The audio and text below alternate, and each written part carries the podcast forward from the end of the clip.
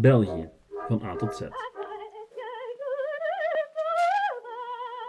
Welkom bij België van A tot Z en welkom bij letter E. De E voor Ensor, euthanasie, het Egmond Pact en Expo 58.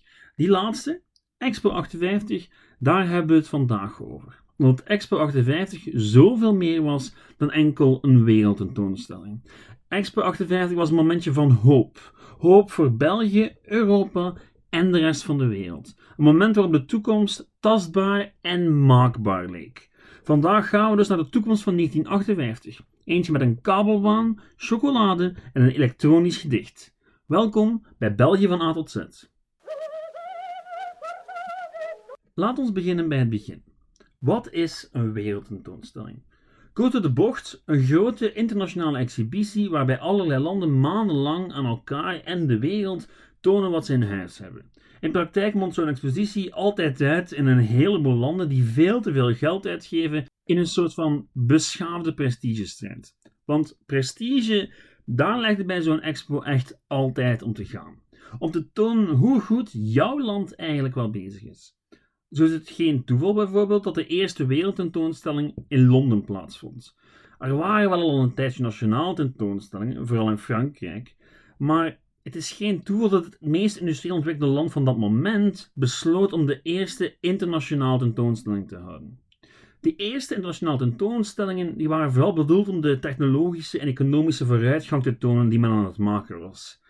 Want de 19e eeuw was heel druk op heel veel vlakken. Op politiek vlak, op economisch vlak, op wetenschappelijk vlak. De wereld veranderde op manieren die men zich tevoren amper had kunnen voorstellen. In die jaren werd de ene uitvinding naar de andere gedaan, wonderlijke ontdekking na wonderlijke ontdekking. En die zaken werden dan ook tentoongespreid op dergelijke wereldtentoonstellingen. Steeds ter meerdere eer en glorie van het vaderland natuurlijk, want ja, was de 19e eeuw ook niet gewoon de eeuw van het nationalisme.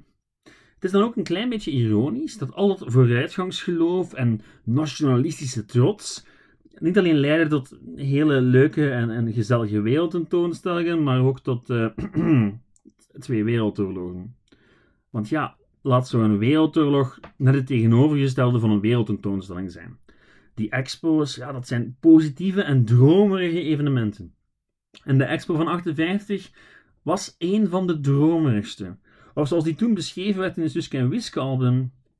Zij bevordert de verstandhouding tussen de volkeren, de wereldvrede en de verbroedering. De strip was De Zwarte Zwaan. En oké, de verklaring komt dan wel van de striphond Bessie.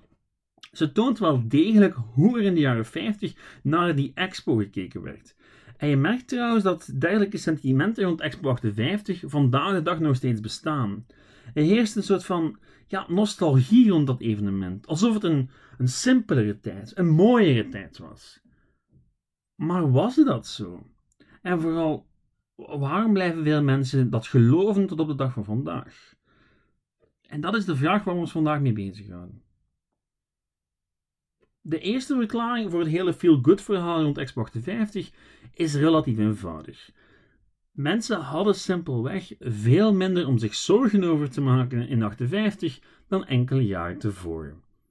Rond 1958 lag de ellende van de Tweede Wereldoorlog al iets langer in het verleden en was de economie aan een heuse comeback bezig. Daarbovenop was er voor het eerst sinds lang sprake van een dooi in de Koude Oorlog. En dat is een heel belangrijke, want dat sluimerende conflict tussen Oost en West had ervoor gezorgd dat de tentoonstelling eerst nog drie jaar werd uitgesteld vanwege de Koreaanse oorlog en andere broeiende conflicten. Maar in 1958 kon dat feestje dus wel doorgaan. En er was bijzonder veel om positief over te zijn op het einde van de jaren 50. Mensen konden kopen en verkopen naar believen en het risico dat er vandaag of morgen een bom op je hoofd zou vallen was kleiner dan ooit. Best aangenaam dus. En daarbovenop leek het alsof men ook echt een einde kon maken aan oorlog, want er waren een heleboel boeiende organisaties opgericht, wiens taak het was om de vrede en economische voorspoed voor eeuwig en altijd in stand te houden. Organisaties zoals de Verenigde Naties, de NAVO en de Europese Gemeenschap. Organisaties die allemaal perfect functioneren tot op de dag van vandaag en steeds opnieuw zorgen voor een mooiere en betere wereld. Of, dat is toch wat men in Xbox 50 dacht dat ging gebeuren. Nu, De tentoonstelling zelf vond plaats in Brussel.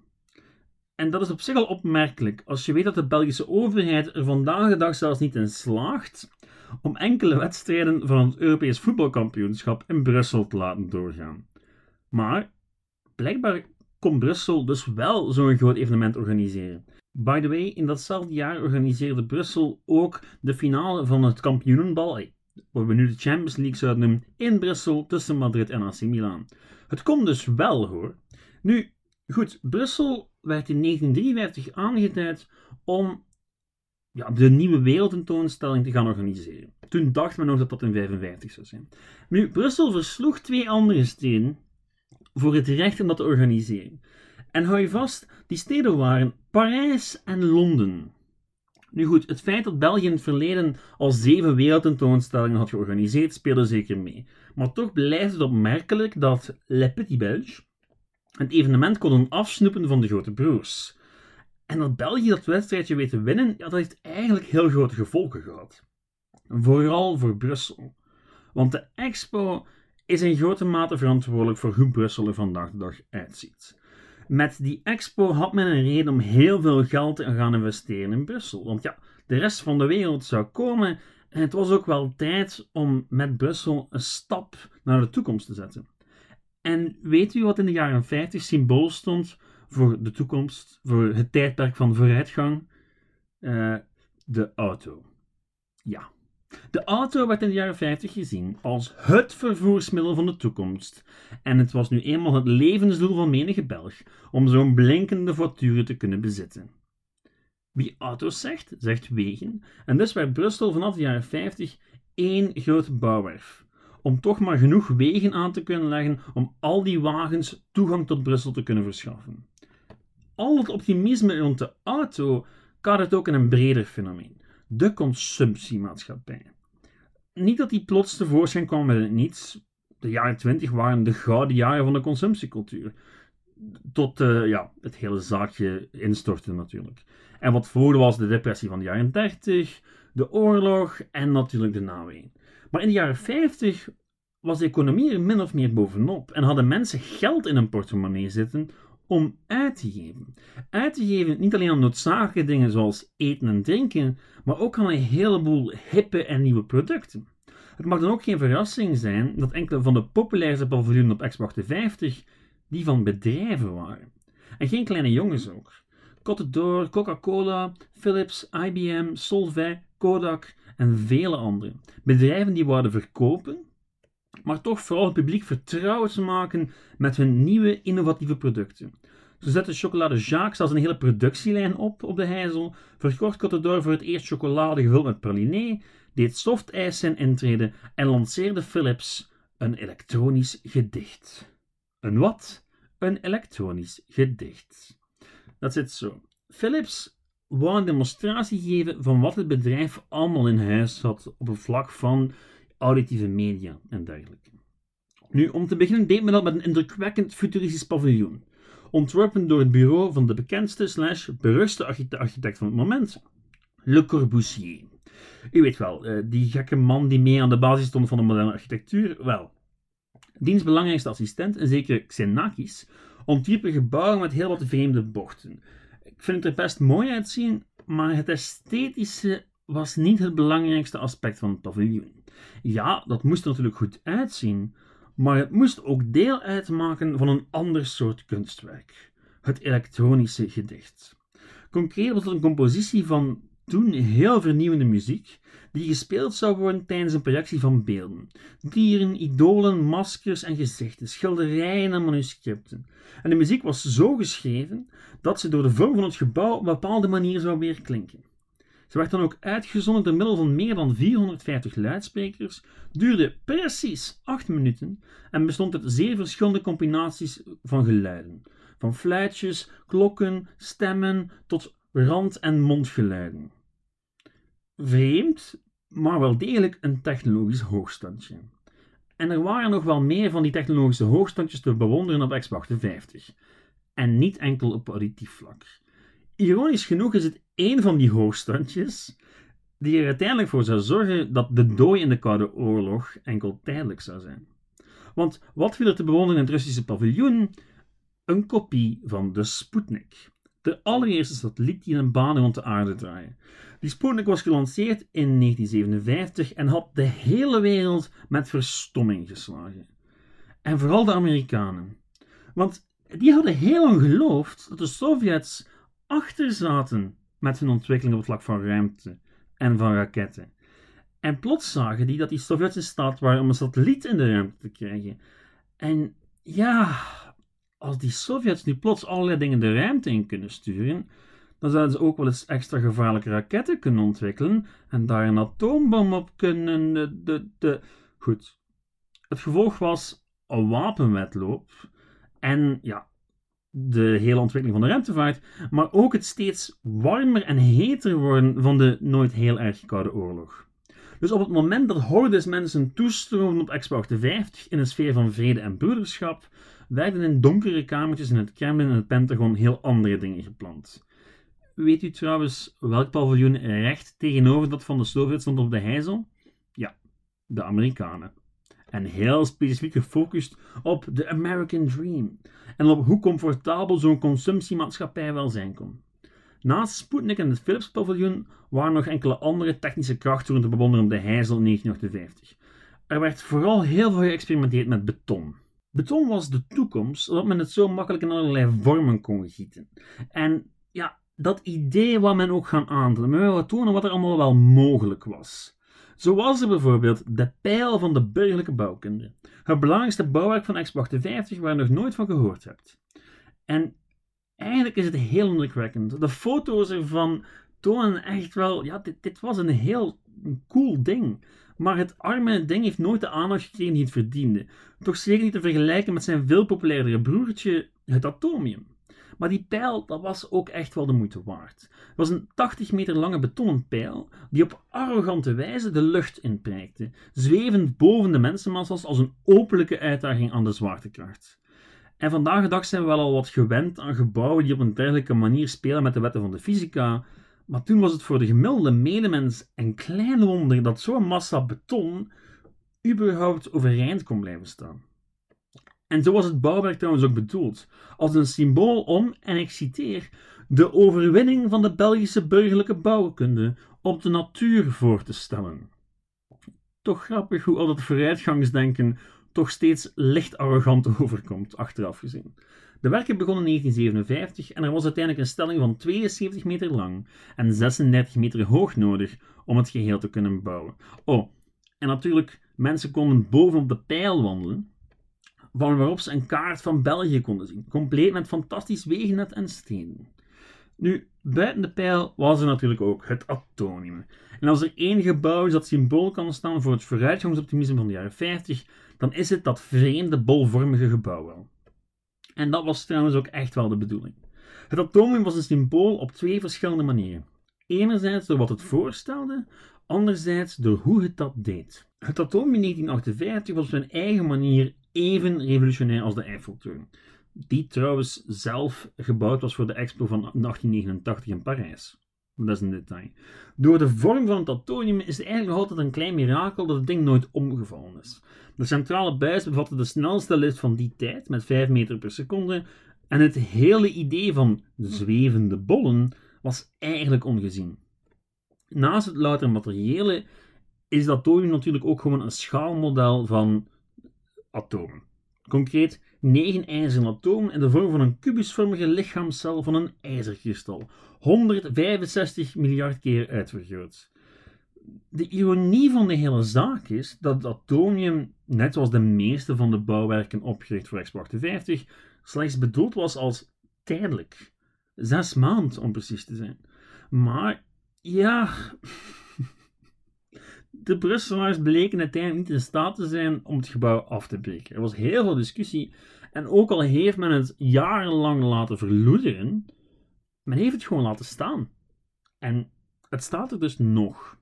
Tot aan de normale paviljoen. Tot nog toe hebben we het enkel over zaken die je tot deze dag, vandaag, in een of andere vorm terug kan vinden op wereldtentoonstellingen. Wat Expo 48 redelijk uniek maakt, is dat het min of meer de laatste koloniale wereldtentoonstelling was. Daarmee bedoel ik de laatste keer dat een Europees land zijn koloniale bezittingen met zoveel trots tentoon kon spreiden. En dat was wat België deed in 1958.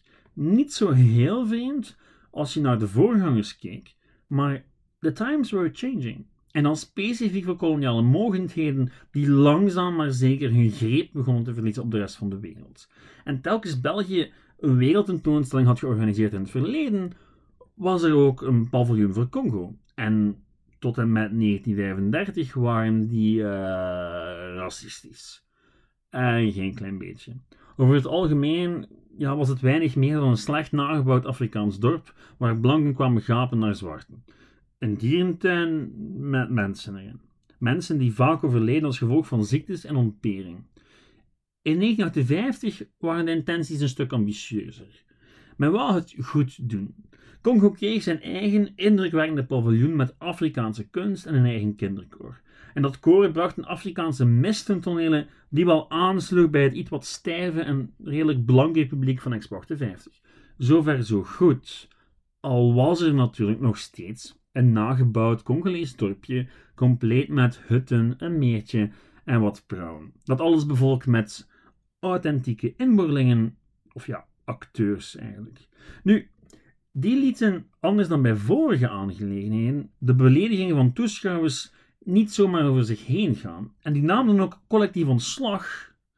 De druppel was een incident waarbij een roedel blanke kinderen de Congolezen met bananen bekogelden. Of hoe racisme van alle tijden is. En toch is Expo 58 van belang voor de Congolese geschiedenis. Niet vanwege die bananen, maar vanwege de aanwezigheid van een heleboel Congolezen.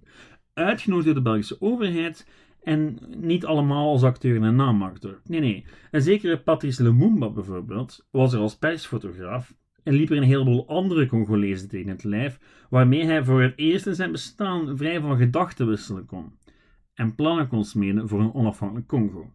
Maar dat is een verhaal voor een andere keer. Terug naar Expo 58, want ja, die expo was, ondanks Afrikaans dorp, wel degelijk een geweldig succes. Brussel leek plots het centrum van de wereld te zijn. Er kwamen maar liefst 41.454.412 bezoekers. En als je weet dat er toen slechts 9 miljoen Belgen rondliepen, dan krijg je een beeld van hoeveel buitenlandse bezoekers toen België binnengestroomd moeten zijn. Daarbovenop maakte de modernisering van Brussel van de hoofdstad ook echt een moderne stap naar de normen van die tijd. En België kreeg die imago van een hip jong land van levensgenieters. Veel positief dus, maar we kunnen wel de vraag stellen wat daar na zoveel jaren van overblijft. Op fysiek vlak bitter weinig. Toch niet in Brussel. Er is wel degelijk het wegennet, maar ja, dat maakte geen integraal deelheid van de expositie. Je hebt wel het atomium natuurlijk, maar de rest van de wonderlijke bouwwerken van Expo 58 die staan niet meer te pronken op de hijzel.